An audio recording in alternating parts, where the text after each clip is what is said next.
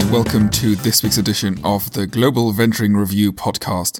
My name is Thierry Heles. I am the editor of Global University Venturing and Global Government Venturing. And as always, I will also bring you the news from Global Corporate Venturing. And it has been another big week, as always. So let's dive straight in, starting with deals.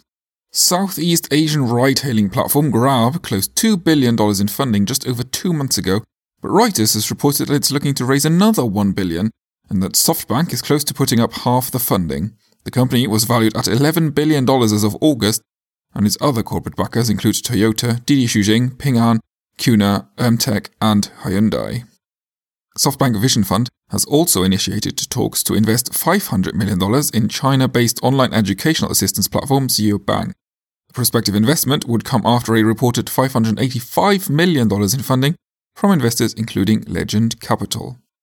Traveloka, an Indonesian company that has grown into a leading holiday and travel services booking platform for Southeast Asia, is in talks with unnamed investors to raise $400 million. The round is apparently being led by Singapore's sovereign wealth fund GIC, Funding would be added to the $350 million Expedia provided for the company at a reported $2 billion valuation last year, as well as 150 million supplied by investors including fellow corporate JD.com.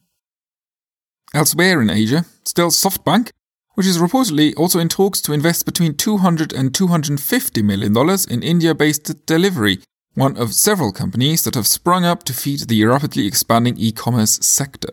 The prospective deal would value Delhivery at $1.2 billion and would follow some 255 million in funding from investors including Fosun and BCC's Times Internet. Enterprise cybersecurity software provider Tanium has secured 200 million in a round led by Wellington Management that valued it at 6.5 billion dollars pre-money. Tanium, whose investors include Citi Ventures, has now raised about 780 million dollars altogether and has amped up its valuation by some 1.5 billion in just 5 months. The company having raised 175 million from TPG Growth in a May round that valued it at 5 billion dollars. Tencent and KKR's KKR Asian Fund 3 have agreed to lead a $175 million investment in Voyager Innovation, a fintech spin off from telecoms firm PLDT. The deal will involve PLDT's share of the company being reduced to a minority stake though it will continue to be its largest shareholder and will support the growth of a range of services covering areas such as digital payment, financial remittance, and online lending. Fast fashion retailer Miniso was only founded in 2013, but has been growing at a rocket like pace, currently standing at some 3,000 branches worldwide. Now, Tencent is getting in on the act, joining Hillhouse Capital to provide $146 million in funding for the company. Miniso's progress is also interesting then that it's generally been achieved in the opposite way to most other consumer startups, which have begun online before opening brick and mortar stores later. Education app developer Byju's is now valued at $2 billion following a $100 million investment by General Atlantic. Byju's has raised a total of $344 million from investors including Times Internet and Tencent, but the round is perhaps notable for not including SoftBank, which was said to be in talks with the company a couple of months back. Since SoftBank is said to have a you or your rival approach to deals, well, it may look like the aforementioned $500 million round in Xiaobang may have been preferable to SoftBank's vision. Call center software provider TalkDesk closed a $21 million Series A round backed by Salesforce three years ago, but has taken a big step forward with a $100 million Series B round that valued it at more than a billion dollars. Viking Global led the latest round, and the proceeds will fund international growth and the expansion of TalkDesk's app ecosystem, the latter perhaps showing what it's learned from its corporate investor. And on GUV, we have not the biggest deal, but a more interesting one for us, which is Drawbridge Health, a US based medical diagnostic spinout of industrial conglomerate General Atlantic, which received an undisclosed amount of funding from Kyoto University's venturing arm innovation capital called KU ICAP. KU ICAP invested through its fund Innovation Kyoto 2016. The deal, interestingly, was made possible through a meeting at the GUV Fusion conference. Koji Murota, chief executive of KU ICAP, confirmed to us earlier last week. Murota will also be a speaker at the GUV Summit in November at our conference in Houston, for which you can now buy tickets on guvsummit.com. That is guvsummit.com. With that, let's take a look at funds. Biopharmaceuticals focused venture firm Forbion Capital Partners has closed its latest fund at $415 million, a 44% upgrade on its initial target. The LPs include insurers ASR Assurance and KLP, as well as the EU backed European Investment Fund and the German government owned bank KfW. Forbion will look to follow up on recent successes that include the $554 million acquisition of portfolio company Rigontec by Merck & Co. just over a year ago. And Excell Partners, a VC fund affiliated to University of Rochester, is to manage a $25 million vehicle intended to spur tech activity around Rochester in upstate New York. Vehicle, dubbed Finger Lakes Forward Venture Capital Fund, will be managed by Excell's Technology Ventures division and funded by the New York State government. With that, let's take a look at exits. Funding Circle has gone public in London in a $575 million initial public offering that included 184 million of shares sales by the online lending platform's shareholders. The identities of the sellers have not been disclosed, but they may include Rocket Internet, which took part in a $100 million round for the company early last year. The IPO valued Funding Circle, which floated to near the foot of its range, just short of $2 billion. Guardant Health had a healthy first day as a public company, floating above its range to raise almost $238 million in its IPO before seeing its share price rise by 69%. SoftBank remains the largest investor in the precision oncology diagnostic developer, having led its most recent funding round, a $360 million deal last year. That outlay now appears to have been somewhat of a shrewd investment. SurveyMonkey has raised less, but has also had a successful IPO, floating above its range to raise an initial $180 million.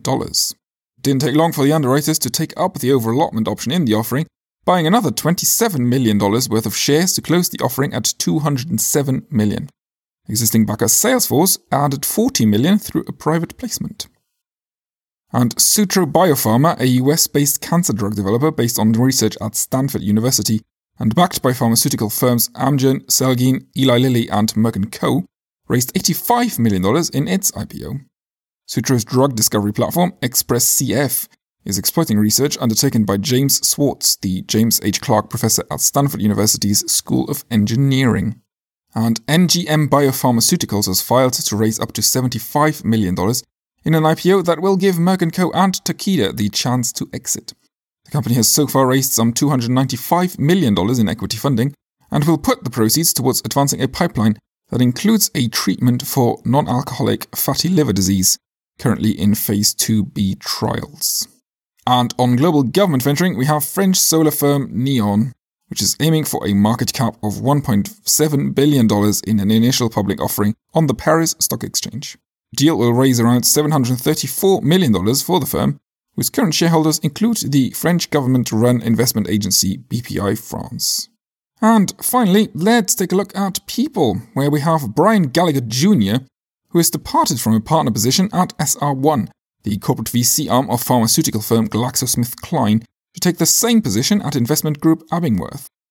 Gallagher joined SR1 in 2010 after two years as director and then senior director of corporate development for Sirtris Pharmaceuticals, a biotech developer acquired by GlaxoSmithKline for $720 million.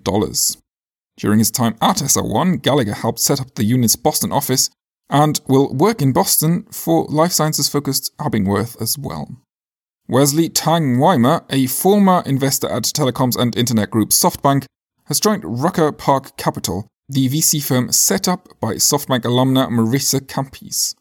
Tang Weimer joined SoftBank as an investor in 2015 after two and a half years at VC firm Point 72 Ventures and graduated to a similar position at SoftBank Investment Advisors, which manages the firm's $97.7 billion vision fund in January last year. Rucker Park is targeting 50 million for its first fund, news of its formation having emerged in June 2017. Campise was an investor for SoftBank's now shuttered SoftBank Capital unit in 2014 and 15 before working in a direct capacity for the corporate. She departed in mid 2016. And co working space provider WeWork has tasked Emily Keaton with leading a newly formed corporate venturing fund. WeWork Creative Fund will invest in startups focusing on areas such as the future of work, according to people familiar with the matter. As managing director, Keaton will run a five person team.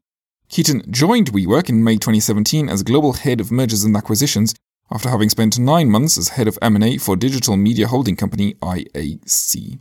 And finally, Penn State has named Hong Ma, professor of biology and distinguished research professor of plant molecular biology, as the associate dean for research and innovation at the Eberly College of Science.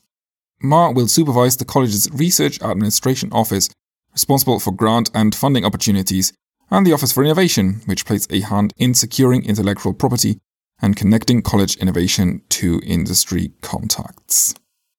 And with that, once again, you are all caught up on the biggest headlines of the past week. As always, we don't have time to cover everything here, so do head on over to globalcorporateventuring.com, globalgovernmentventuring.com, and globaluniversityventuring.com to read up on everything else. And don't forget to check back daily to stay on top of the news. My name is still Thierry Heles. If you have any feedback, feel free to email me you can reach me at theles at globaluniversityventuring.com. That is T H E L E S at globaluniversityventuring.com. Feel free to leave us a comment or a review on iTunes, SoundCloud, wherever you download this podcast from. And don't forget to recommend us to your friends and colleagues. And thank you very much to all those of you that have already done so. We very much appreciate it. And we always love hearing from our listeners. With that, I wish you a productive week and I shan't speak to you next week. It will be my colleague James Mawson as I will take some holiday. But I will be back with you in a fortnight. Until then, goodbye.